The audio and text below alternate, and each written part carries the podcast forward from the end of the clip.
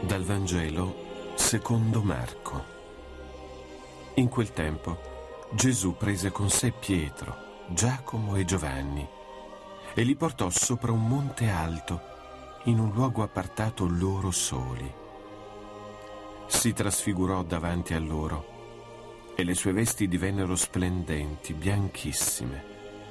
Nessun lavandaio sulla terra potrebbe renderle così bianche e apparve loro Elia con Mosè, che discorrevano con Gesù. Prendendo allora la parola, Pietro disse a Gesù, Maestro, è bello per noi stare qui. Facciamo tre tende, una per te, una per Mosè e una per Elia. Non sapeva infatti che cosa dire, poiché erano stati presi dallo spavento. Poi si formò una nube che li avvolse nell'ombra e uscì una voce dalla nube. Questi è il figlio mio prediletto, ascoltatelo.